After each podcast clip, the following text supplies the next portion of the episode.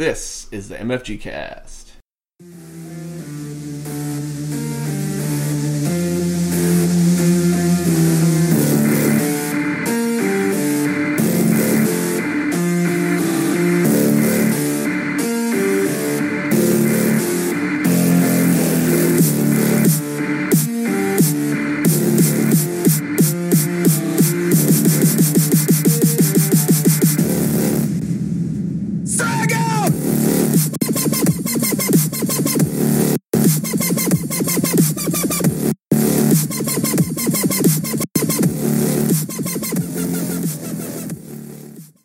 Guys, welcome back. We've got another month.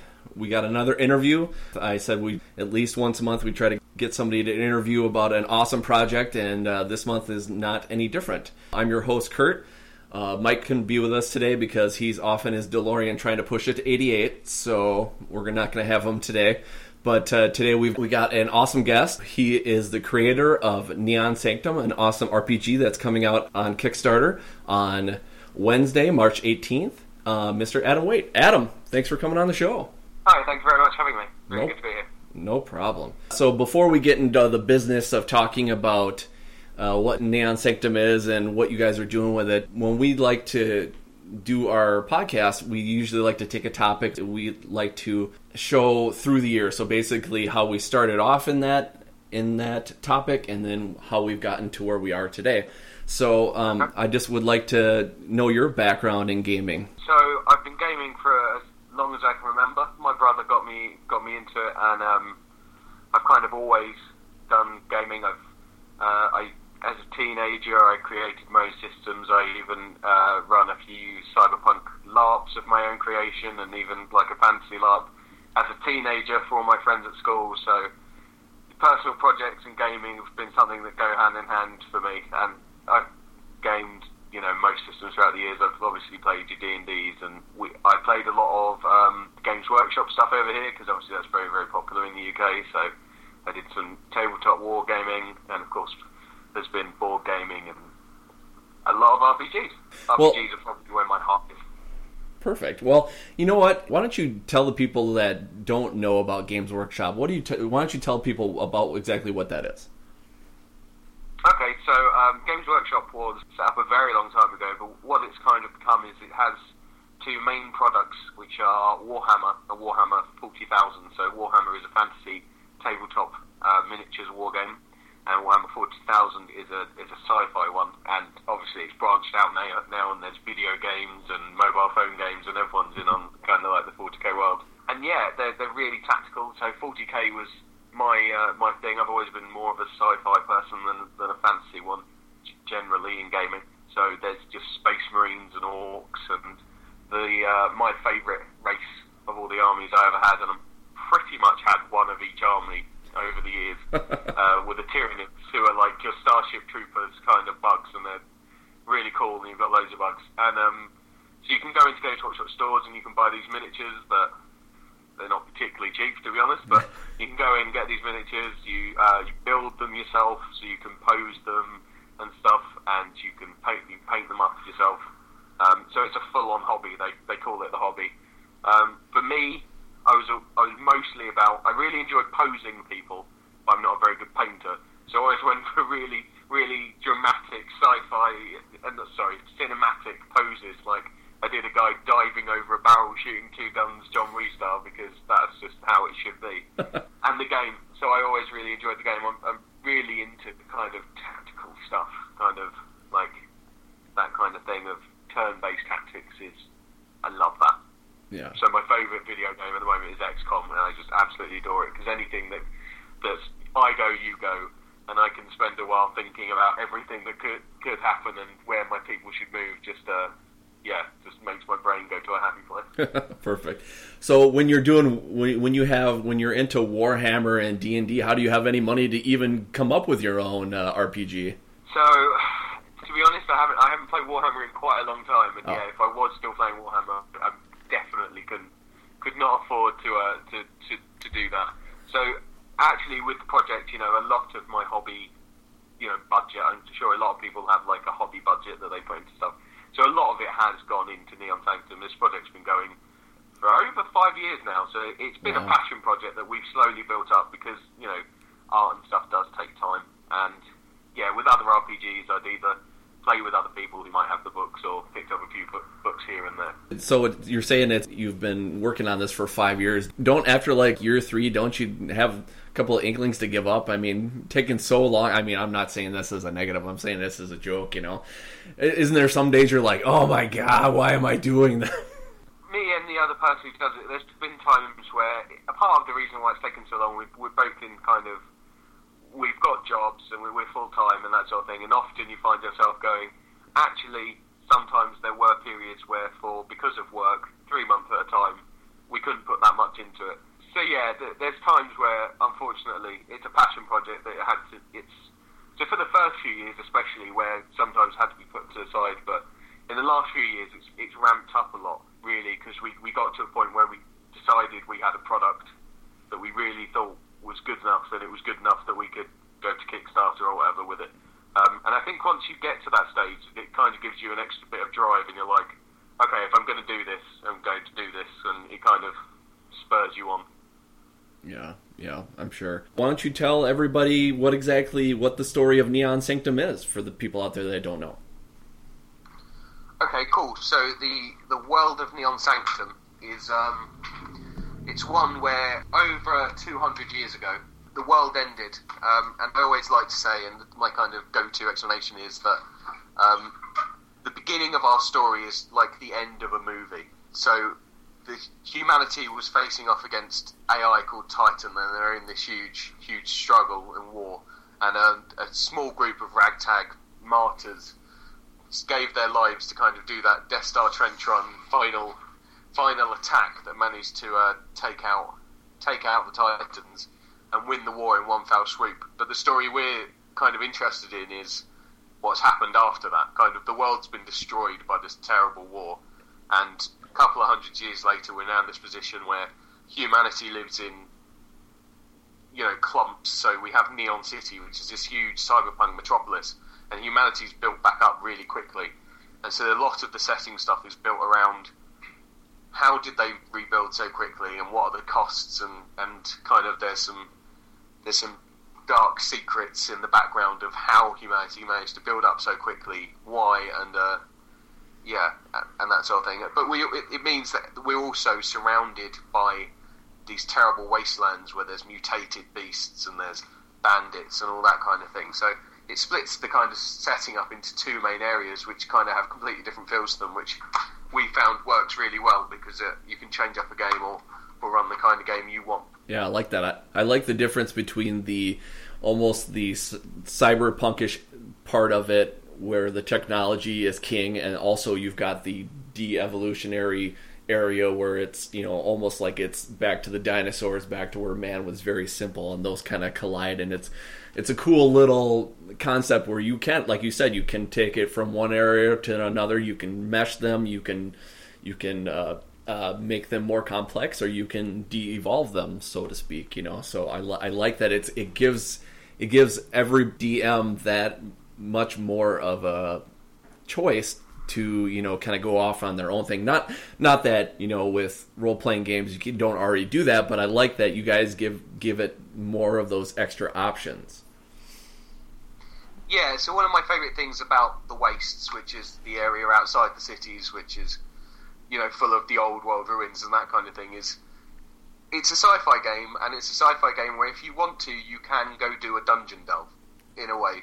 You know, you can get some guys, stick them in a dropship, drop them off in an old world city, and, and actually the adventure you've probably read in our playtest kit is kind of essentially that. We drop them off in a in an old world and say, go do this here, or you could take lads and just say, go explore, and, and it's got that kind of very fitted dungeon delve kind of style, Mm-hmm. kind of linear. Yeah, you- obviously, it's a role play game, so you don't have to do that. But I kind of like that it's a sci-fi game that offers that because that doesn't normally happen. Yeah, and one person that plays RPGs don't like that sci-fi element anyway, so of course they'll they'll dig it. All right, now that we've kind of delved into this, you know, the meat of the story, why don't you tell us a little bit of the mechanics of the game? What what sets yours apart from other games, and what you know, and what happens as far as like skills and weapons and the fighting goes? Okay, sure. Um, so the very first thing people will notice, and the biggest thing, is that we use cards so instead of a character sheet, you have a hand or a, a, small deck of cards. So a character might be 10 to 15 cards. So we have several types. Um, the main one are skill cards, and so each skill card is is used in kind of several different ways. You it represents the player's uh, ability in an area, so it could be like a combat card, and then there's a subset of that ability which is a skill. So it could be a combat shooting card, a combat melee card, a combat brawl card, and each one has a level. And the higher a level, the uh, the better it is, and the kind of more bonuses you get when using it to do checks. The interesting thing about that is actually the way we do character building means that you have a choice of whether you could have one level one, one level two card, and that's great but you could also choose in the exactly the same area, so say combat shooting, to have three level one cards, which doesn't sound like it makes a big difference, but the way our mechanics work around having so we do everything in scenes, and when you've used a card in a scene, it goes into cooldown, and you don't get it back to the next scene. And actually having a broad range, even though it might be a lower skill level, can be as important as having like very very you know top expertise. As for fighting, as you said, these skill cards are also a power. So in combat, that combat shooting card might be our aim shot card, which means when you use that in combat, if you miss, you do half damage. So similar things to, to other games have. Mm-hmm. Uh, and the final thing with our skill cards uh, is that they're also your life. So when you take damage, you lose these cards instead of losing hit points, which some people don't like the sound of, but we encourage people to try because the game's all about cycling cards, and actually it just fits into the flow of the game that these cards cycle out. It, it, it isn't as kind of terrible that you've lost that card forever as it sounds. You actually tend to get things back quite easily, quite um, quite regularly, and actually it, it works really well. Other than skill cards, we have lots of other cards. So there's mutation cards, cybernetics. If you have items uh, in the game, we will have items in the game, so those are represented by cards. And a really great one for GMs is that we have NPC cards. So our NPC deck that we'll be shipping with the game is like our uh, our bestiary book, but it's a deck of cards, and it means you've always got it on hand, and there's some really cool things you can do with it. So you can attach a skill card to an NPC card to make that NPC a little bit more special, or give a gunman NPC a shotgun, and suddenly they become a lot more dangerous. Um, so yeah, lots of cards is the main thing. Yeah. Well, that's perfect. I love that idea because not only does it make it just a straight regular RPG game where a lot of times some things kind of get lost in the shuffle. Say you've got your you've got your character sheet, you've got a lot of stuff written down. A lot of people, a lot of the time, will forget some of those things. So when you bring out those cards, those beautiful cards up to the table, you actually know what you've got. You've got a physical hand, and plus it, it's almost like it tells you more of it's more of a physical odds thing where it's like, okay, well, if I use this card for this for this fight or this skill, it's going to be gone for this part, you know, and then you know I won't be able to get it back until this part's over. So it puts more of an element of almost like a deck building game or some kind of almost like a just a regular board game where you've got certain cards that you have to just you have to strategize out because you never know what's going to happen. So I like I like that mix of the RPG element with the card element.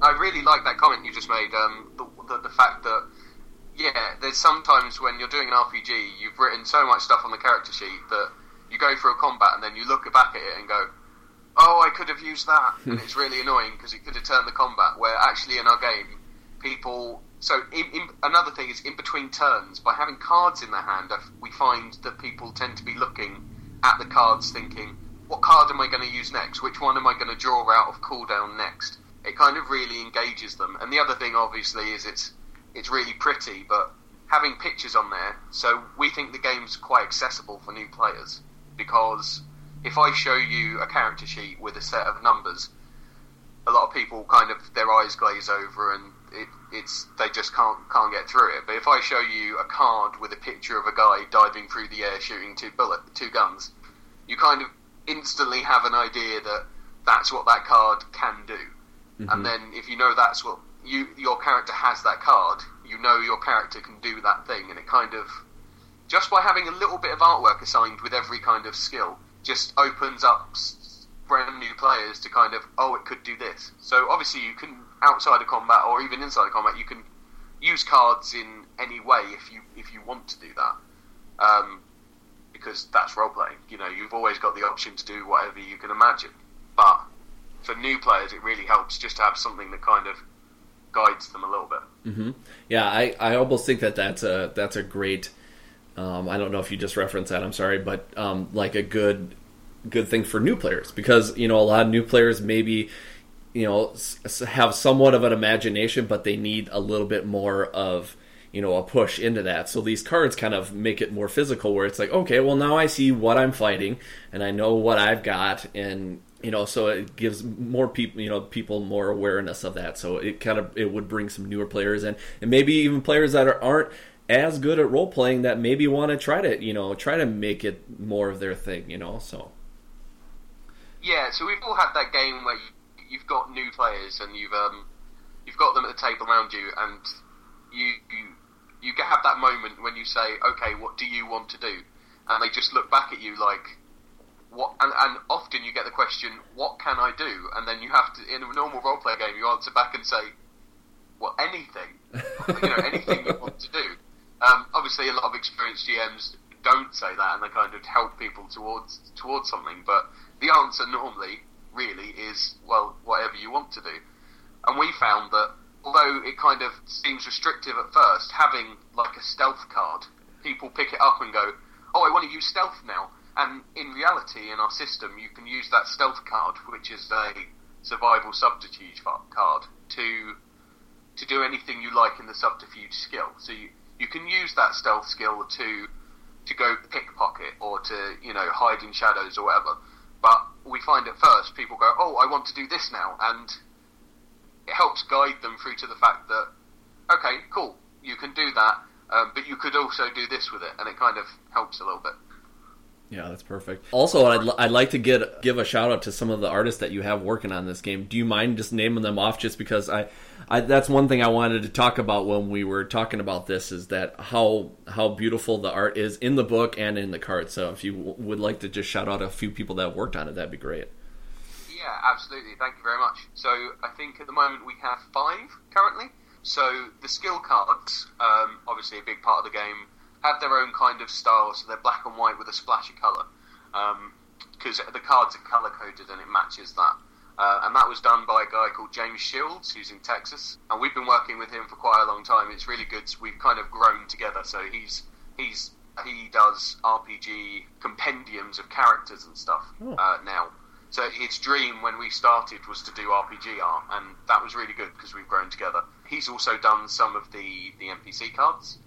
Uh, there's an illustrator called Oliver Harud, who is uh, a friend of Craig, my co-creator, and he did the mutant cards and some of the NPCs. A big contributor to the style, so we have this kind of it's cartoony, but I, I, kind of think of it as kind of a gritty Saturday morning cartoon show kind of thing. It's quite difficult to describe. It. It's not anime or, or it's not you know kiddie cartoon, but it, it's a clear, clear comic kind of style. Mm-hmm. Um, and a big, big person who put towards that was um, Justin Wyatt, who is a guy who you know games with us in in, in our local area. Recently, we've had there's a girl I used to work with called Kian Kian Lu, um, and she's been doing some really awesome, and you may not have seen them yet because they've pretty much been for the Kickstarter video and for the Kickstarter. But she's done some really awesome environmental concepts. So awesome. we now have a, a, really nice piece of concept art of what Neon City looks like and of a ruin. And actually, it's it's a really nice picture. It's a ruin with a titan that's collapsed into it, and she's doing another piece of art on Neon City. So that's cool.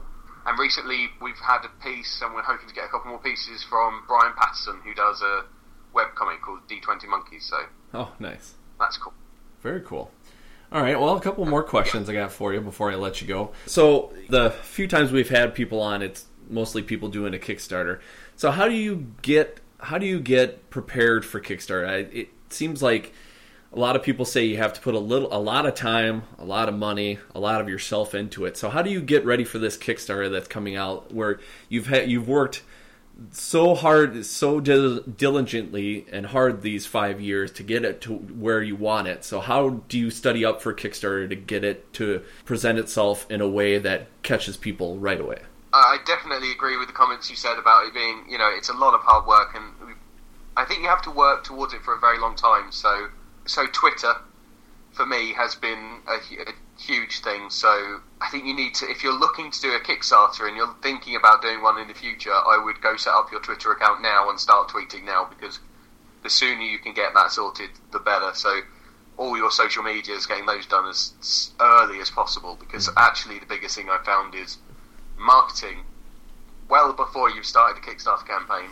You know, it's a full time job, really, Mm-hmm. a lot of the time, you know, trying to tweet out and stuff. So it can be, be quite difficult trying to market and make your game at the same time. That's definitely one of the big challenges. Mm-hmm. There are some blogs that I'm sure Ed wanted to mention, but there's uh, James Mathe and Jamey Stegmaier's uh, blogs. So Jamey has Kickstarter lessons, and they are pretty much essential reading Okay. if you uh, if you're looking to do one. I think so. He's got it's well over a hundred lessons on there now, and he kind of just Nice. does a blog where he goes into goes into each part of a Kickstarter, and I think he's on Kickstarter right now. I'm not sure if it's ended just yet with a one called Two Cities, and well, the success of the project speaks for itself. Quite frankly, I think he's got well, it's a lot of money. It's hundreds of thousands, I Oh. believe. So Nice. it's definitely you're you're getting advice from someone who knows knows what he's doing.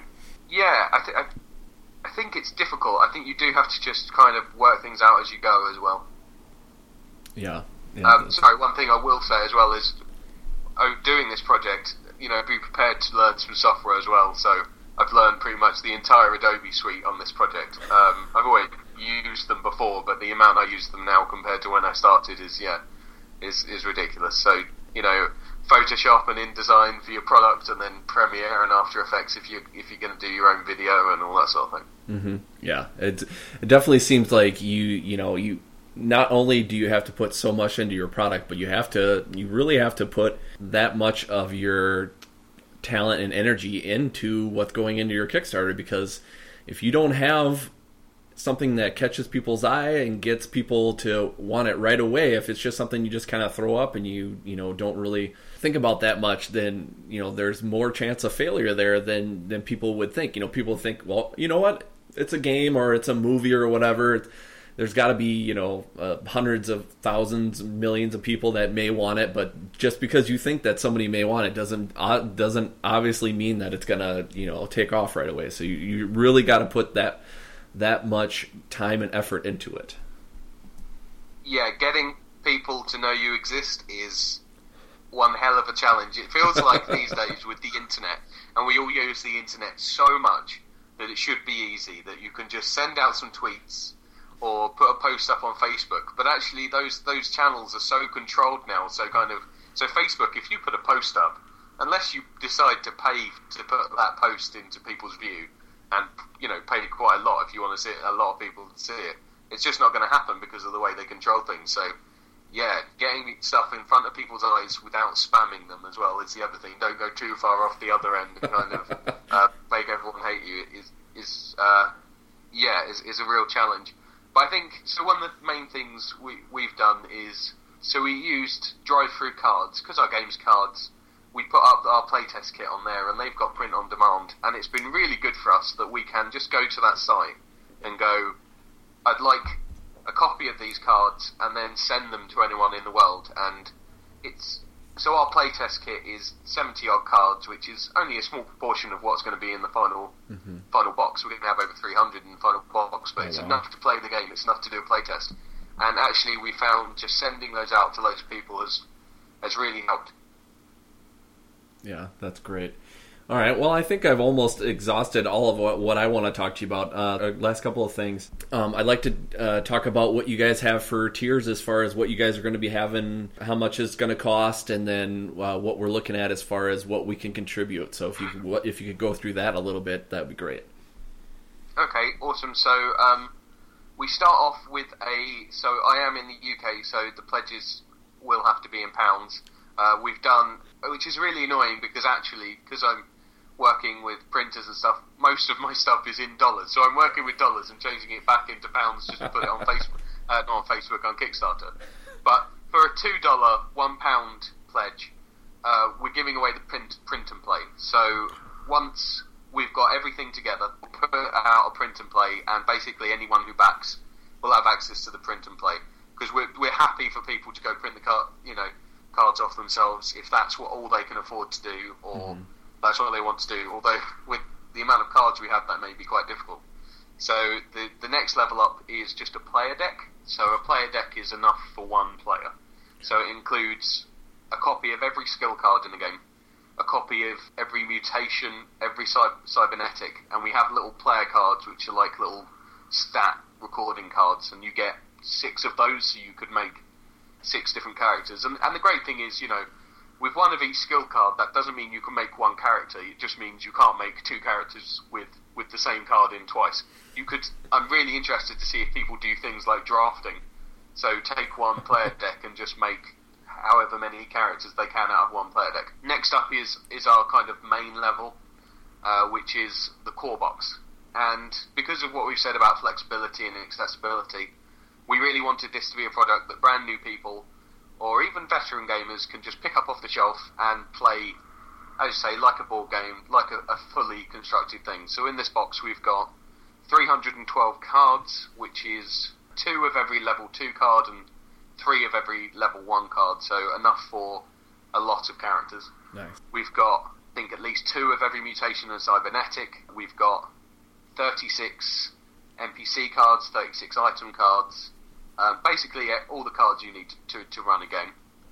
We've got a uh, we've got a rule book in there, which I think is either 100 to 120 pages. We're still working on that at the moment. It comes with some tokens, so tokens and a battle map. So there's going to be two battle maps in there, double sided for for use, and Perfect. little you know punch out tokens that you can use, and we'll have the faces of the, the NPC cards on.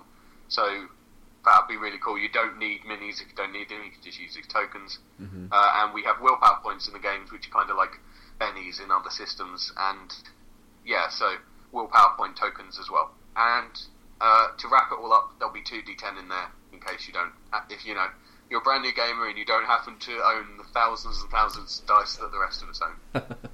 Um, so that's going to be around fifty dollars. Okay, perfect. So our numbers are kind of changing a little bit at the moment, but it's that should be around fifty dollars. Okay, perfect. And that's for four players. We, we suggest that's for four players and one GM. Okay. So the next setup is what we call the deluxe set, which is uh, the core box, two more player decks, as I mentioned before, uh, and an extra set of items and NPCs. So instead of 36, you'll have you'll have 72s, you'll have loads of options, you can do massive fights. And we think that's perfect for six plus players and, and, a, and a GM.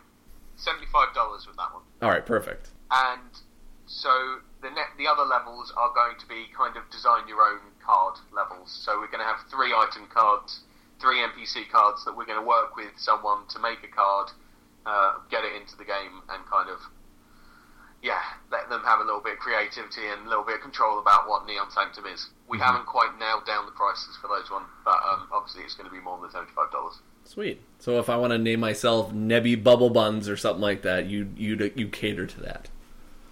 Yeah, if we want to make an NPC called Nebby Bubble Buns, we can we can put that in. Perfect. We are also offering add-ons, so there'll be uh, add-ons available for extra player decks, item decks, equipment decks, uh, or you know just extra core boxes if people want to order a batch load, and they'll be slightly cheaper as add-ons. Uh, and we're also offering a set of uh, player cards, and so a booster pack, which is blank player cards, blank item cards, and blank NPC cards so that players can have them available if uh, if they want to make something up, and we you know we haven't already provided it. Perfect, perfect. Well, sounds great. It seems like with you know with your your entry level set there, the fifty dollars uh, American. It sounds that sounds like you're getting quite a lot for your money, more than more than I've seen with you know regular base sets from like D and D and stuff like that, where you just get a book or you know or some other you know different things. So you're you're adding quite a bit in there, you know. So it's a lot of bang for your buck like I said before, it looks great. I've I've seen it from the print and play stuff that you guys have sent me, and it's been phenomenal. Um, so before I let you go, um, before we get people excited about this, uh, if there, is there anything else you want to plug, like the website or your Twitter or whatever else? Yeah, there's actually a couple of little bits. Actually, firstly, something I probably should have mentioned before, but with all of those pledges, so for your for you lot in the uh, in America, shipping is within that total. So shipping isn't extra. So US and UK both won't require to pay extra shipping. Perfect. Unfortunately, other places in the world are, are likely to have to.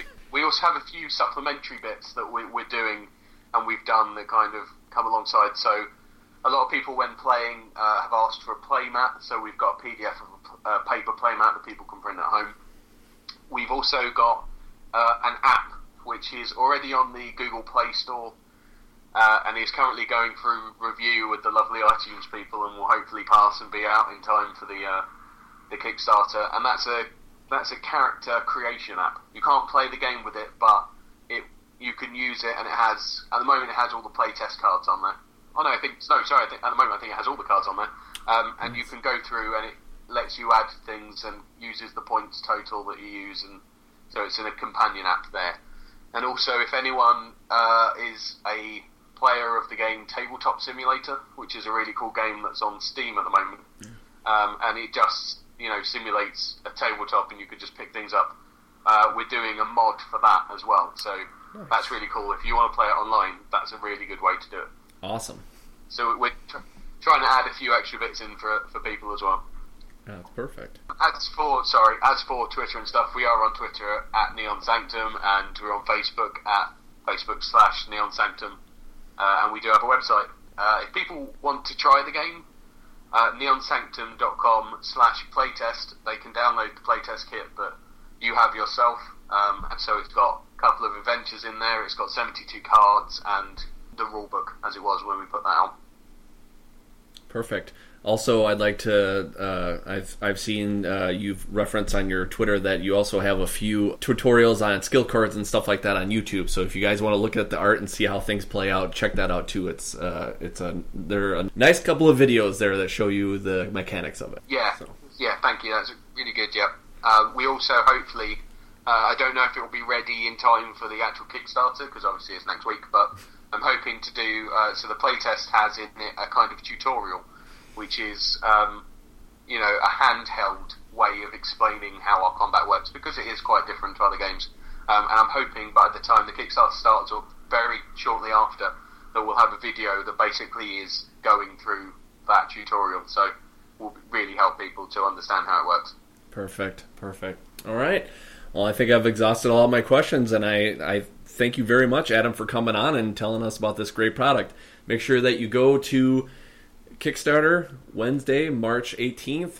Put your money in and let's get some RPG stuff going and uh, you and we'll just add to the numerous amount of awesome RPGs that are out there. So I thank you again for coming on. Awesome. Great. Thank you very much.